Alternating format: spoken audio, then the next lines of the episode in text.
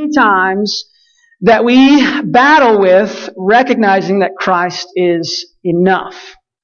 Think for a moment, if you've been with us the past couple of weeks, we've been studying about the table uh, and what we offer, what we bring to the table. Many of us bring a lot of things to the table. If we were interviewing for a job, I'm sure many of you could come up with a long list of things that you've accomplished or things that you've done, and you bring those to the table and you say, look at who I am. And if Christ were seated at the table, and you were to join him at the table as he's inviting you to sit with him at the table, what are those things that you would bring to him? That you would say, here I am, Christ, this is who I am, I'm bringing these things to the table. And Christ would come, and like we talked about the first week, he would, he would probably wipe those things away, like in history he did last week when he turned the tables in the temple. He would probably wipe those things off the table and say, what you bring to the table is not worthy. The things that you can offer me don't measure up. They don't add up to who I am. Instead, bring nothing to the table except for yourself and let me do the rest. Last week we talked about Christ being the bread of life. And Matthew telling us that through Jesus' words that those who hunger and thirst for righteousness will be filled. When we hunger for Christ and when we thirst for Christ, then we can be satisfied. Think back just this past week, how many moments were you dissatisfied with something?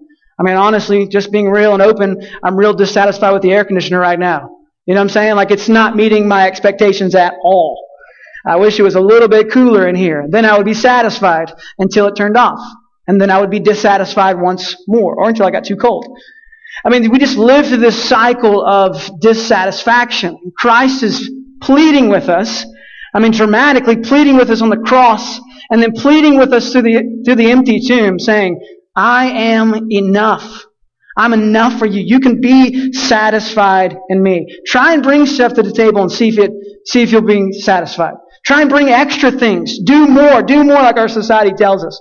Do as much as you can. Bring that to the table and see if you will be satisfied. And Christ is saying, in Christ alone will you be satisfied. I am enough for you to be satisfied. So that's really the question this morning. As we think about, if you have any kind of knowledge of, of Easter Sunday, as we think about the, the, the historical moment when the two ladies go to the tomb and, and there it is empty. Christ has risen. He has conquered death and defeated sin. He's saying, uh, this is the best day in history, and we recognize that, and we say, ah, okay, this is incredible. This is awesome. This is worth dressing up for. This is worth attending a new uh, service or worship time or meeting with people for. This is really worth living for. And then, as we were talking about just moments ago, Easter Monday happens. And will we still be satisfied in Christ? Those who hunger and thirst for righteousness will be filled. So if we're thirsting after Christ and being hungry for Christ, then we will be satisfied. Then we will be filled. But until that moment, we will continue living in dissatisfaction. So we got to come to the moment where we can say Christ is, Christ is enough. And I could say amen right there, and we wouldn't even have to go any further. We could go enjoy the cool weather outside. But because I'm a preacher, we better keep going. I told you to turn to Matthew chapter 26. And in this, in this uh, section of scripture here, in Matthew chapter 26, uh, we have the days and the moments leading up to the, uh, the death and resurrection of Christ. So, so we're actually going back in time for a moment. If we're celebrating historically, we're celebrating the resurrection of Christ. We think about moments before, as Christ begins uh, sharing some new things with his followers. He, he brings up a, a new thing, though they've been celebrating it for a long time. Uh, this Passover meal, he still brings up some new points, some new things to think about. So think for a second. The Israelites have been celebrating the Passover for at least 1500 years. Tradition came in. They had some things that were taught to them. That this is what we're going to celebrate when we come and celebrate the Passover meal. If you're familiar with, the Passover meal is the celebration of when God's Spirit passed over the Israelites and did not let His wrath be poured out on them. He did not let His anger be burned against them. He did not take their life. Instead, He gave them life. And so the Israelites celebrate the Passover because of this extraordinary moment where God said, this is what's going to happen, and He confirmed it by it actually happening. And so the Israelites celebrate the Passover. In, in Exodus chapter 6, there's this moment where Moses is talking about this new covenant that God is going to, or this new contract that he's going to give to the Israelites. And he says these things. In verse 6, he says, Say therefore to the people of Israel that I am the Lord. And he says four things. He says, I will bring you out from under the burdens of the Egyptians. So write that down if you like to take notes. I will bring you out from under the burdens of the Egyptians. So God is saying in this contract, I'm going to bring you out from underneath the burdens that those on this world have put upon you. Think for a moment to what Christ has said. Come to me, all you who are weary and heavy laden, and I will give you rest. I'm going to take that burden off of you. I will, I will bring that burden off you and take it upon myself. Then he goes on to say, and then say this, and I will deliver you from slavery from them or to them. I will take you out of slavery. So I will bring you, I will take those burdens off of you, then I will also take you or free you from slavery. The same thing today we still celebrate that Christ is freeing us from the bondage or the slavery of sin. So when we say that Christ defeated sin or conquered sin, we're saying that He abolished sin slavery. He took it away from us. Never for us to be in bondage to it again. I mean, that's, that's a reason to celebrate. When that tomb is empty, we say, He abolished the slavery of sin. Let's, let's celebrate that moment that we will be delivered from the slavery of sin. Then he goes on to say, And I will redeem you with an outstretched arm and with great acts of judgment. Think about it in our context. He's going to redeem us with outstretched arms. We celebrate a Good Friday, though it's not so good for Christ, but great for us. We celebrate a Good Friday with outstretched arms, we would say, that Christ has redeemed us. He's bought us back by purchasing us, purchasing us with His own life. He redeemed us from the pit of hell. He de- redeemed us from the slavery of sin and purchased us with His own, with His own blood. I mean, that's something to celebrate. That's something to, in this case, raise a cup to and toast and say, we're going to celebrate what Christ has done for us. We're going to celebrate what Almighty God has done for us in redeeming us in this way. And then he says, the last statement he makes is, in verse 7, I will take you to be my people.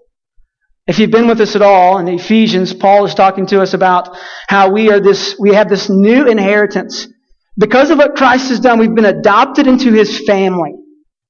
We have become, we were no, we were not a people, and because of Christ, we have become a people. I will bring you to myself and create you a people. So think for a moment, as we're in Matthew chapter 26, when Christ is talking about the Lord's Supper and the Passover, those four things those guys are thinking about. The disciples who were sitting around the table with Christ, and he starts, he starts talking about the Passover, they're thinking about these four things. That I'm going to be redeemed, that I'm going to be a new people, that the burdens are going to be taken away, that the slavery that I was a part of is going to be abolished. I will no longer be slaves to that again. And they begin studying these things, and Christ talks about these things as he's thinking about this new Passover to celebrate. And verse 17 says this, Matthew chapter 26.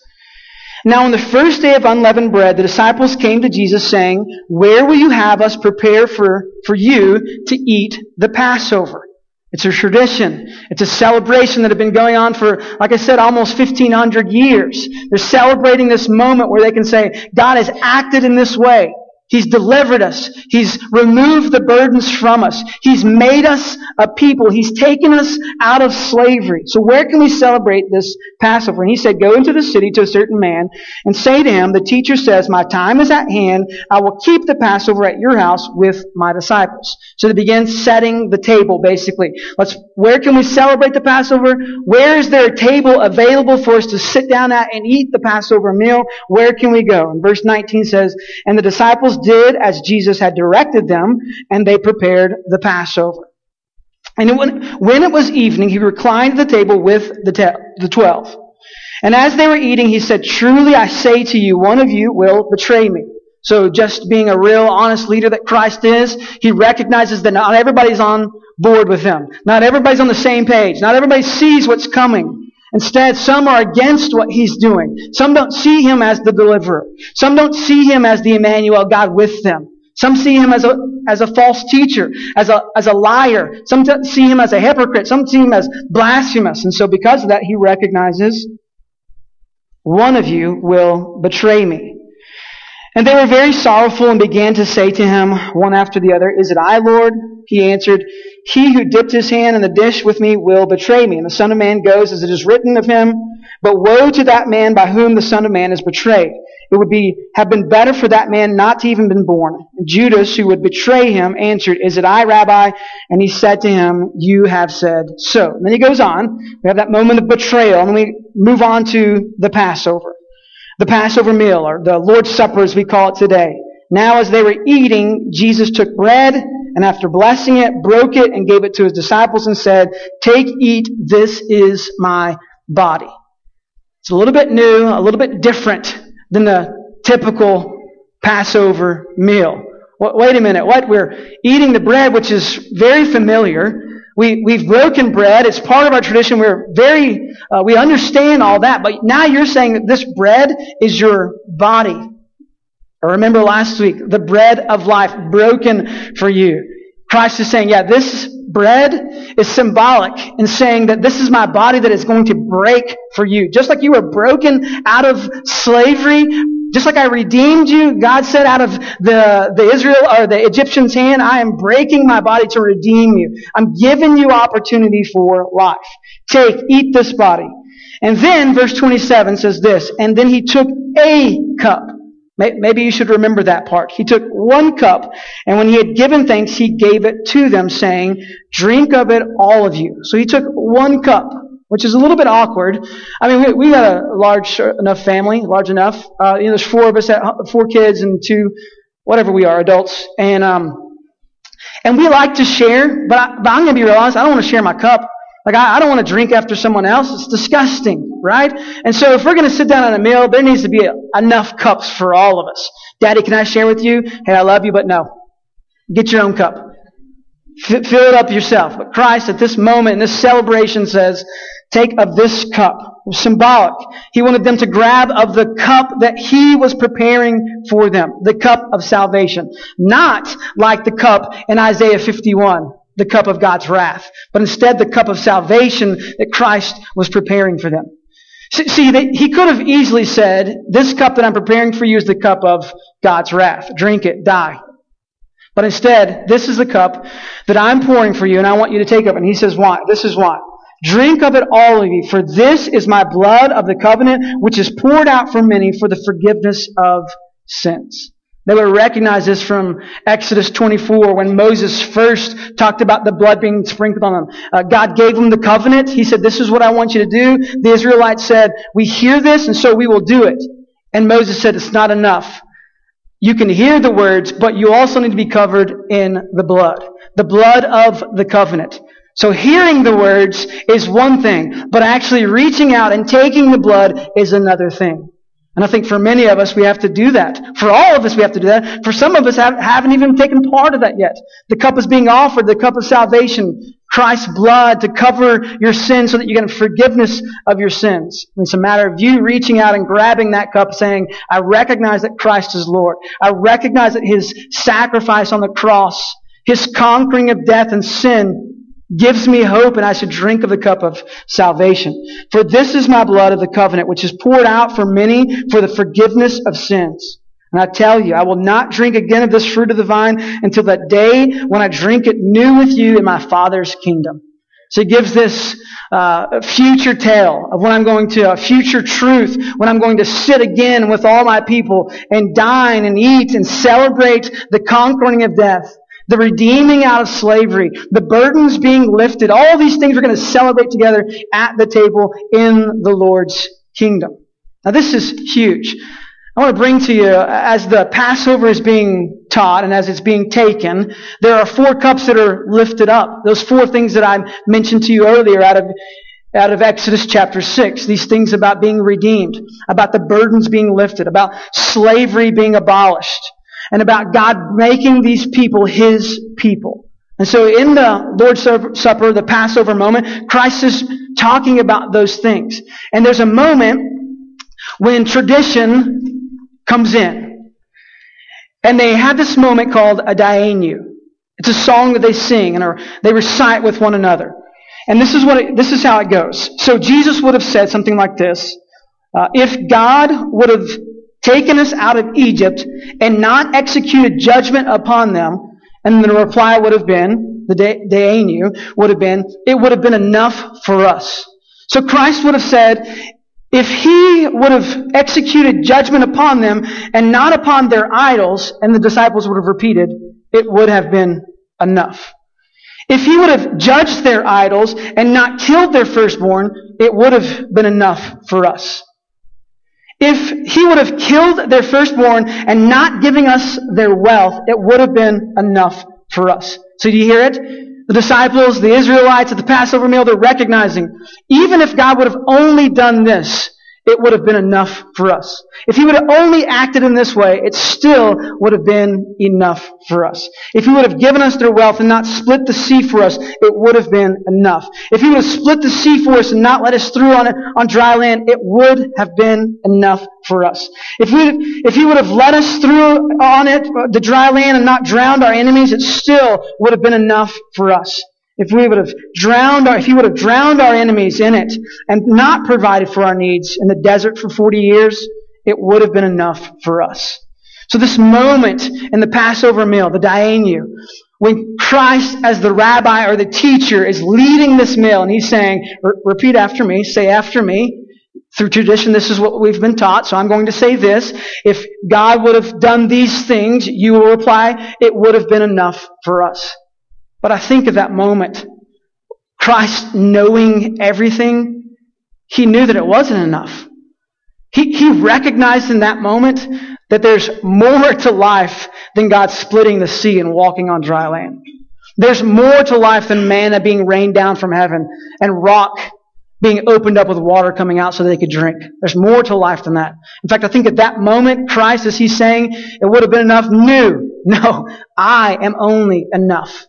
Christ and Christ alone is enough. My sacrifice will be enough. Because after this moment, you will need no more. You can be satisfied in me. The disciples thought, okay, all these great things have happened in the past, and some good things are happening now, and tradition has taught us that God is enough, but even if He's not enough, we're going to be satisfied in that. I mean, even if He would have just done these things, it would have been okay.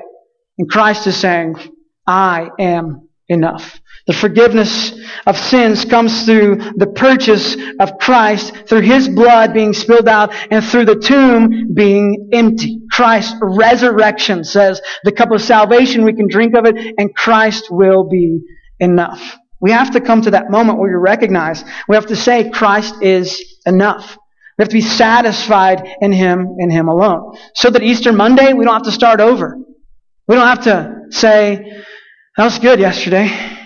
I'm, there's a lot of pressure on Easter Sunday, right? I mean, I, have seen advertisements from churches around. It's like Super Bowl Sunday. I mean, it's the big show. It's the big time.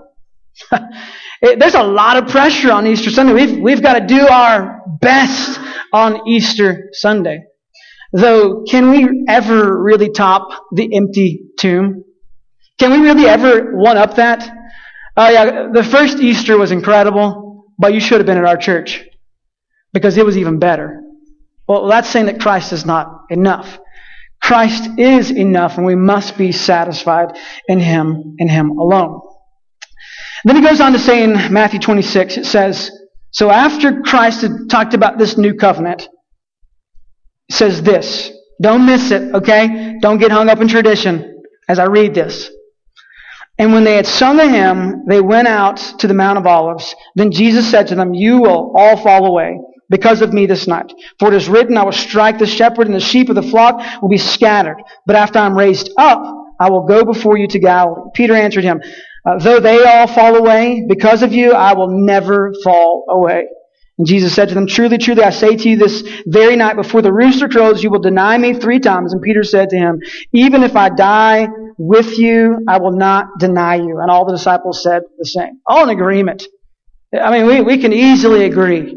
Our words can easily, we can say things in agreement. Reaching out, grabbing the cup of salvation, stepping out on faith is a totally different story. We can say he is risen, he is risen indeed, but to walk in faith in that is a totally different story. So they sung a hymn together. Turn to Psalm 116.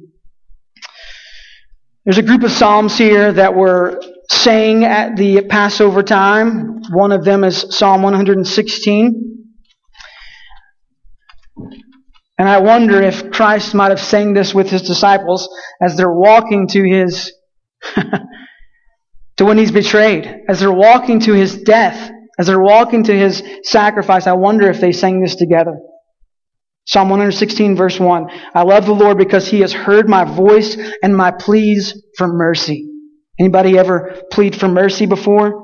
Because he inclined his ear to me, therefore I will call on him as long as I live. Just be real with yourself this morning. Have you stopped calling on him? The snares of death encompassed me. The pangs of Sheol laid hold on me. I suffered distress and anguish. I mean, think about distress and anguish in our society today. I mean, don't just think about the things you would put on your resume, but think about the things that you hide from your resume that you're bringing to the table. Don't ask me about those personal things. Don't ask me about the, the mercy that I'm pleading for every day, or the death that I'm afraid of, the anguish that I have, that I carry to the table also. Then I called, verse 4 says, Then I called on the name of the Lord. O Lord, I pray, deliver my soul. Deliver my soul. Gracious is the Lord and righteous, and our God is merciful. The Lord preserves the simple. When I was brought low, he saved me. Return, O my soul, to your rest, for the Lord has dealt bountifully with you. Think as Christ and his disciples are leading up to his death and his sacrifice. Think about them singing this song together. For you have delivered my soul from death my eyes from tears, my feet from stumbling. I will walk before the Lord in the hand of the living. Christ knows this, though he is freely giving up his life for you and I. He still knows. He has faith in the words of God. He trusts in his God saving him. Though I'm walking this way and though I'm going to say, take this cup from me, the cup of your wrath, because I, cause I know the burdens that are coming on with it and the anguish and the despair and all those things that come along with sin. I know that. So take this cup from me, but if it be your will, let it be. I believed even when I spoke, I am greatly afflicted. I said in my alarm, all mankind are liars.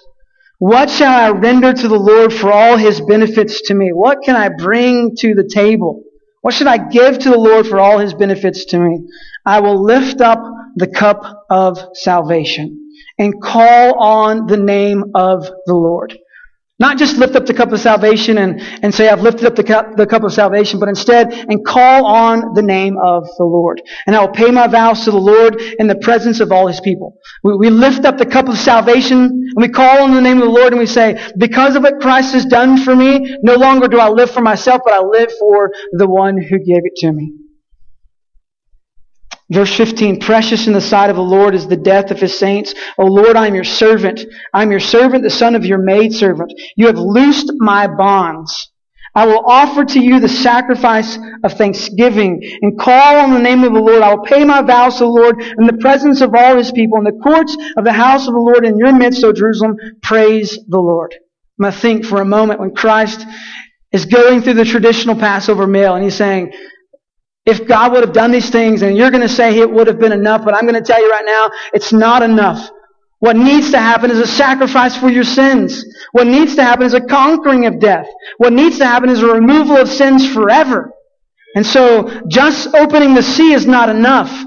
But Christ dying on the cross and being resurrected from the grave, that is enough. And so Christ lifts up the cup of salvation and says, here's enough. Drink of it. Call upon the name of the Lord and be saved by it. Be redeemed by it. Be delivered from the burdens of this world. Don't worry about the anguish that you bring to the table. Let me take it from you. I mean, I think for, I really do think symbolically for a moment as I come to the table of the Lord every day and I bring all the mess and the garbage that I have and I say, I want to give you a small thing, Lord. Just pick out of all this garbage that's on the table. Paul would call it rubbish. Like pick one thing and say that's worthy enough and God will clear the table like an empty tomb, an empty table, and put on the table the bread of life and the cup of salvation. And he would say, just drink and eat of these things, because this is enough for you. Ephesians 1 verse 9. Paul reminds us that the grace of God that we're talking about this morning is lavished out upon us. That His grace is poured out upon us. That there's so much that cannot be measured. Though you set a measurement, it, it spills over. Daddy, how come my Cheerios keep coming out of the bowl? Because you put too much Cheerios in there. And then when you add the water, the Cheerios flow out of the bowl. Well, what should I do? Well, if you don't want to make a mess, if you don't want your bowl overflowing, don't put so much Cheerios and milk in the bowl. You can't tell that to God. You can't say, hey God, you've given me too much grace, alright? I understand your grace is lavished upon me and it's overflowing, but could you just stop a little bit? Instead, God says, I'm going to lavish upon you. Psalm 23, we've been talking about it. You're familiar with it. Lord is my shepherd, and I shall not want. I will be satisfied in my good shepherd, and my cup overflows. It will be filled and filled and filled and filled. It will not stop being filled.